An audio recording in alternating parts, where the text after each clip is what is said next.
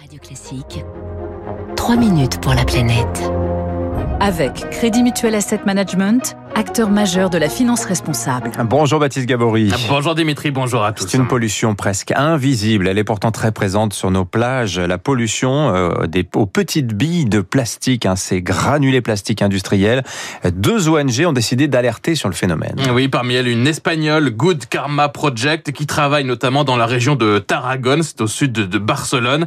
Euh, car ici, eh bien, cette euh, pollution est très présente avec ces Petite bille donc euh, souvent transparente mais que l'on retrouve un peu partout. Jordi Oliva, membre de l'ONG Good Karma Project. Nous avons commencé à visiter tous les cours d'eau, les réseaux d'eau pluviale et aussi les environs de la rivière Francoli. Et nous avons découvert la présence de granulés industriels sur tout le territoire. Nous avons pu voir comment ces granulés sont répartis près des fabricants. On les trouve dans toutes les conditions. Alors pourquoi ici précisément? Bien parce que Tarragone accueille le plus grand site pétrochimique du sud de l'Europe et ces granulés plastiques industriels servent de matière première pour la fabrication ensuite de plastique en tout genre. Euh, sauf que ces petites billes minuscules sont souvent perdues au moment de la manipulation, du transport, de la fabrication. Elles se retrouvent donc dans les réseaux d'eau, les rivières finissent sur les plages comme celle de la Pineda à Tarragone.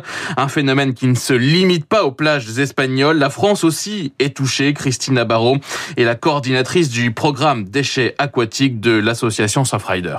Par exemple, la façade atlantique est largement polluée par les granulés de plastique industriels, notamment sur les plages des Landes, par exemple. Si on remonte, on en trouve énormément. En Gironde, c'est pareil. Euh, en fait, partout là où il va y avoir des industries de transformation, de production de ces granulés de plastique industriels, partout où il va y avoir des transports, eh bien, on va pouvoir avoir des pollutions. C'est pas localisé, ça provient d'un peu partout au niveau européen. Selon le ministère de la Transition écologique, chaque année en Europe, 41 000 tonnes de granulés finissent dans l'environnement, soit plus de 11 000 milliards de bouteilles en plastique alors qu'on ne retrouve pas évidemment hein, sur euh, les plages entièrement ce qui arrive sur la plage, c'est un peu la, la face euh, visible de l'iceberg, parce que finalement, ces petites sphères vont euh, se retrouver dans les réseaux euh, d'eau pluviale, si ça vient des industries, et très vite atteindre le milieu marin. Et une fois dans le milieu marin, ça se disperse, et là, ça part au gré des courants. L'association Plastique Europe hein, met de son côté en avant un programme de réduction de perte de ces granulés plastiques hein, qui a été mis en place donc dans toute la production européenne de matières plastiques, programme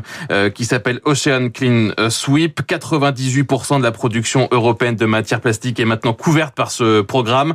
L'ONG espagnole Good Karma Project, elle, était en expédition la semaine dernière en Méditerranée et a retrouvé ces petites billes plastiques jusque sur les plages de Majorque et de Minorque, jusqu'à 6250 granulés par mètre carré sur certaines plages. Ah oui, quand même, Dernier point, en France, hein, à partir du 1er janvier 2022, tous les sites de production, de manipulation et de transport de ces granulés devront être dotés d'équipements et de procédures pour éviter leur fuite dans l'environnement. Voilà, il parle toutes les langues, il appelle la terre entière pour vous informer. Merci Baptiste Gabory, bonne journée à vous.